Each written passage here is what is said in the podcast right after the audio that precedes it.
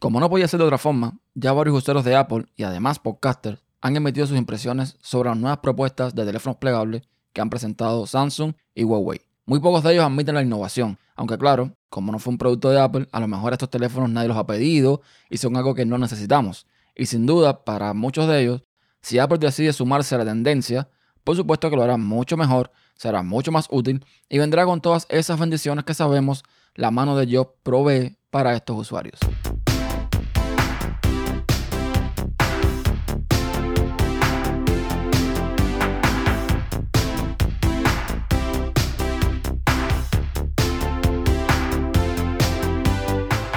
Hola a todos, soy Ernesto Acosta y doy la bienvenida al episodio número 13 de Podcast Inside, un podcast de tecnología en la red tupodcast.com. Y hoy vengo a hablar un poco de teléfonos y voy a empezar pues por Apple como comencé en la introducción. Según el sitio patentlyapple.com, es una web que se dedica a recoger las patentes que la compañía de Cupertino va presentando, pues Apple ha estado trabajando desde hace años en buscar la fórmula para una pantalla flexible e incluso en los dibujos de esas patentes se han visto dispositivos plegables, tales eh, como los vemos ahora mismo en Samsung y Huawei. Con lo cual, desde mi punto de vista, llega tarde, como casi siempre. Y digo casi porque no es menos cierto que en otras ocasiones ha sido el primero en muchas cosas, como por ejemplo en el Face ID. Eso no se le puede negar. Pero bueno, hoy yo no he venido a hablar bien o mal de Apple y sus usuarios, sino a darles mi opinión con respecto a los teléfonos plegables que estoy muy seguro que Apple se va a sumar a la tendencia dentro de poco, porque Apple es una compañía que en los últimos tiempos está demostrando que está también siguiendo las tendencias. O sea, cuando nunca se pensó que Apple iba a tener teléfonos con pantallas de más de, no sé, 5 pulgadas y media, ahí tenemos el iPhone X Max y tenemos ya teléfonos mucho más grandes. Así que, evidentemente, como Apple ya sabe que no va a vender mucho más lo que está vendiendo, digo, de momento por ahora es posible que sí, eh, este año lancen algún iPhone súper revolucionario, súper innovador, no sé, y vuelva al ruedo con las ventas. Pero ya sabiendo que tiene un techo, que, ya tiene un, casi un límite, pues básicamente lo que va a tratar de hacer es seguir las tendencias, seguir lo que la gente está pidiendo. Pero repito, yo no vino, vino hoy a hablar de Apple, sino de mi opinión acerca de los teléfonos plegables. Y bueno, la pregunta que muchos han lanzado en Twitter, en podcast, es, ¿es necesario esta tecnología? ¿La hemos pedido? ¿Alguien la pidió? Y la respuesta que yo puedo dar es, depende. Depende. Si tú eres el tipo de usuario que, o sea, olvidando el tema de los precios, porque evidentemente los precios de estos teléfonos a día de hoy están súper desorbitados. Olvidando el tema de los precios, si tú eres un usuario que por una cuestión de, mm, de uso cargas con tu teléfono y además con un tablet, evidentemente un teléfono de este tipo te va a salvar la vida. Porque en el minuto que necesites el teléfono lo vas a tener como teléfono y en el minuto que necesites consumir contenido lo puedes abrir y usarlo como un tablet. Así que de alguna forma si es algo que para muchos le, puede que les haga falta. No es mi caso, yo no soy usuario de tablet, tampoco soy eh, del tipo de persona que, no sé, que, consume contenido en un tablet. Entonces, quizás para mí no tendría mucho sentido y mucho menos los prototipos que hay presentados al día de hoy. Que si bien eh, mm, podría usarlos, no, no, no creo que, que, sería algo que a mí me gustaría tener. O sea, no, no veo en cuanto a diseño, en cuanto a usabilidad, no veo, no lo veo como algo útil para mí. Pero bueno, Huawei y Samsung, en espera de Xiaomi y otros fabricantes, ya se han lanzado, ya han presentado propuestas que al parecer son viables, que son usables, que son muy caras, pero que ahí están. Y voy a entrar un poco en la comparativa entre estos dos, porque son los que a día de hoy eh, son palpables, ¿no? Primero salió Samsung y después Huawei. Y Huawei al parecer con su modelo pues eh, le dio una bofetada a Samsung en cuanto a diseño, dirían algunos. Sin embargo, aunque no lo crean, yo veo más, eh, más para mí el Samsung y no el Huawei.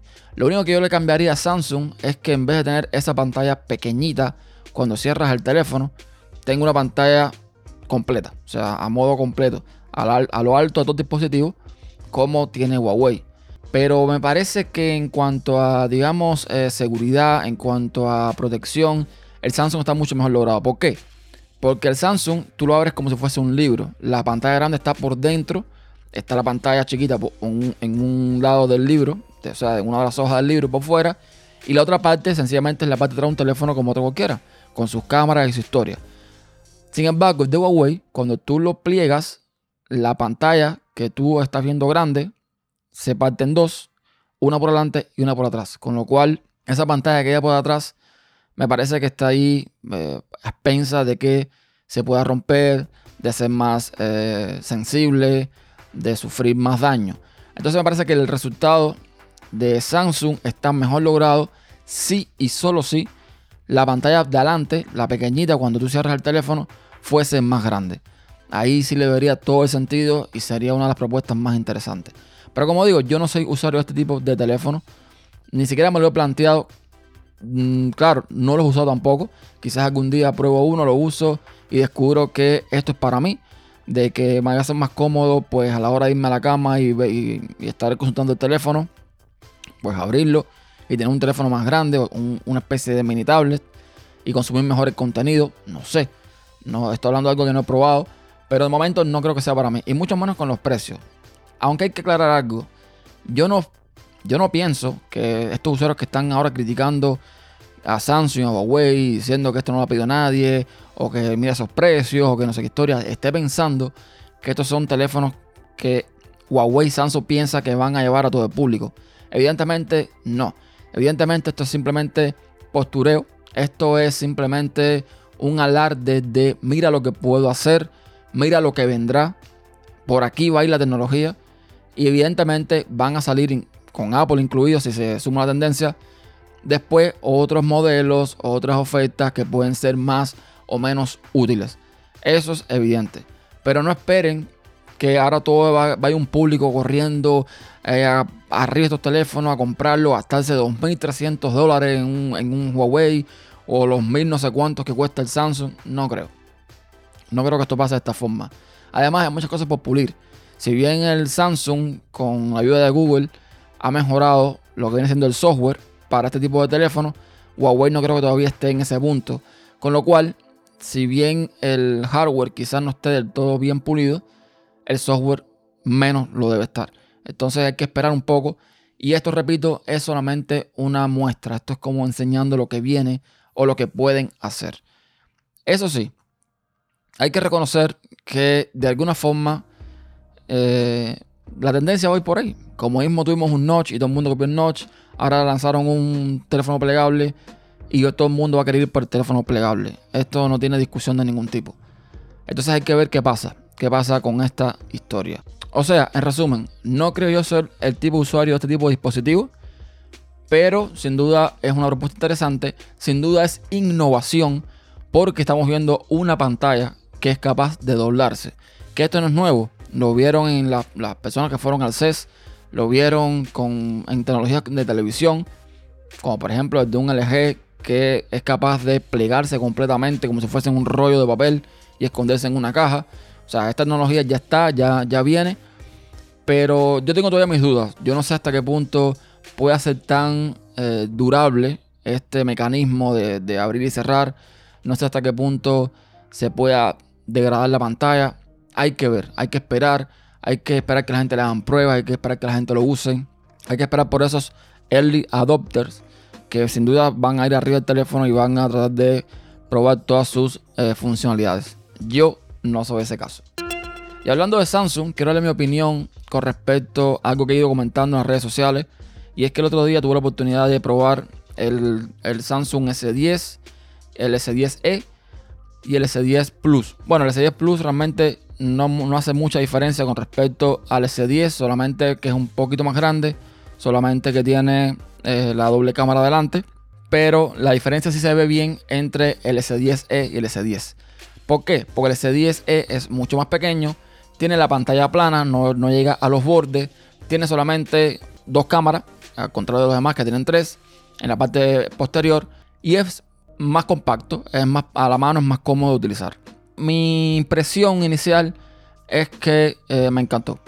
Me encantó porque Es un teléfono que a la mano es muy cómodo. Una de las cosas que a nadie le gusta es que la huella dactilar esté en, en el botón de apagado y encendido. A mí sí me gusta, prefiero la huella ahí que en la pantalla como lo tiene el S10 y el S10 Plus.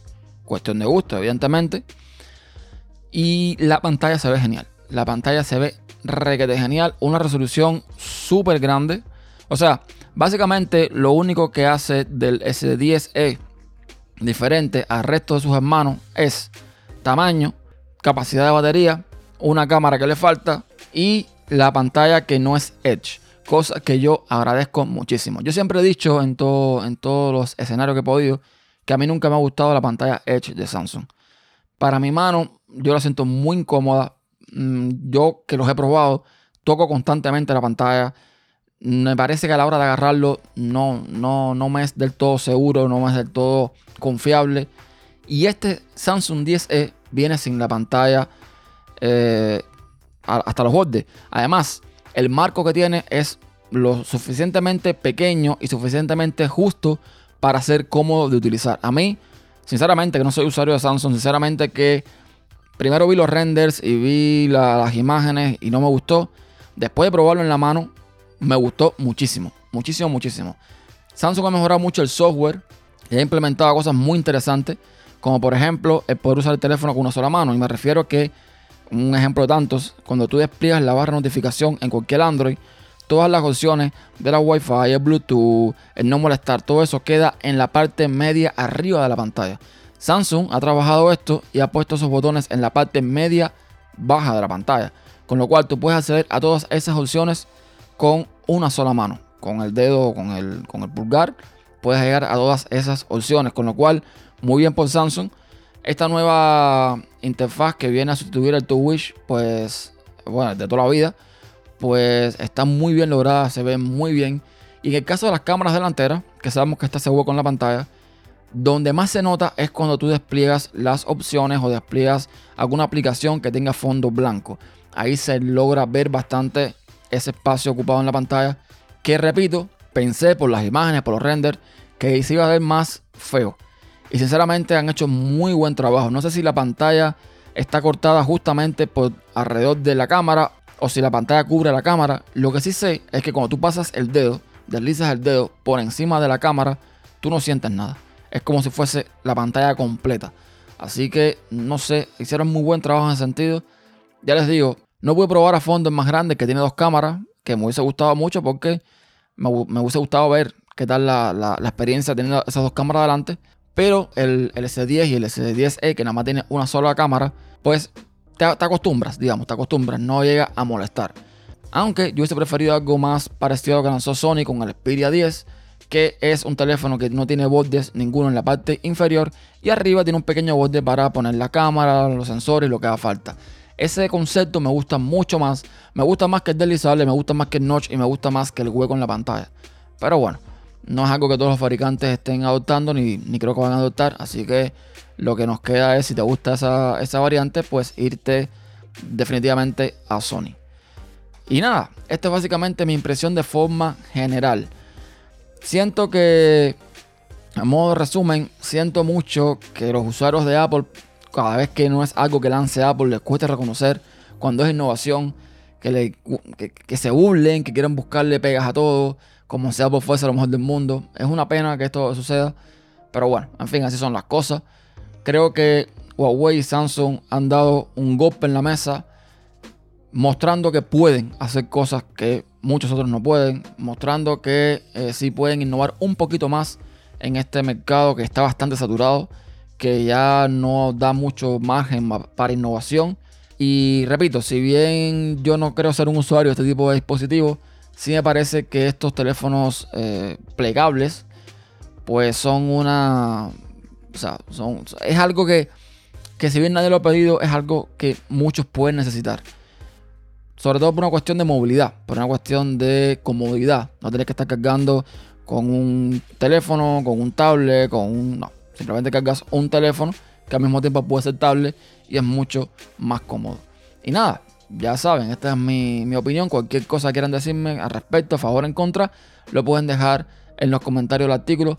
Todos los métodos de contacto los pueden encontrar en tupodcast.com barra contacto. Así que nos vemos en la próxima. Gracias por escuchar. Chao.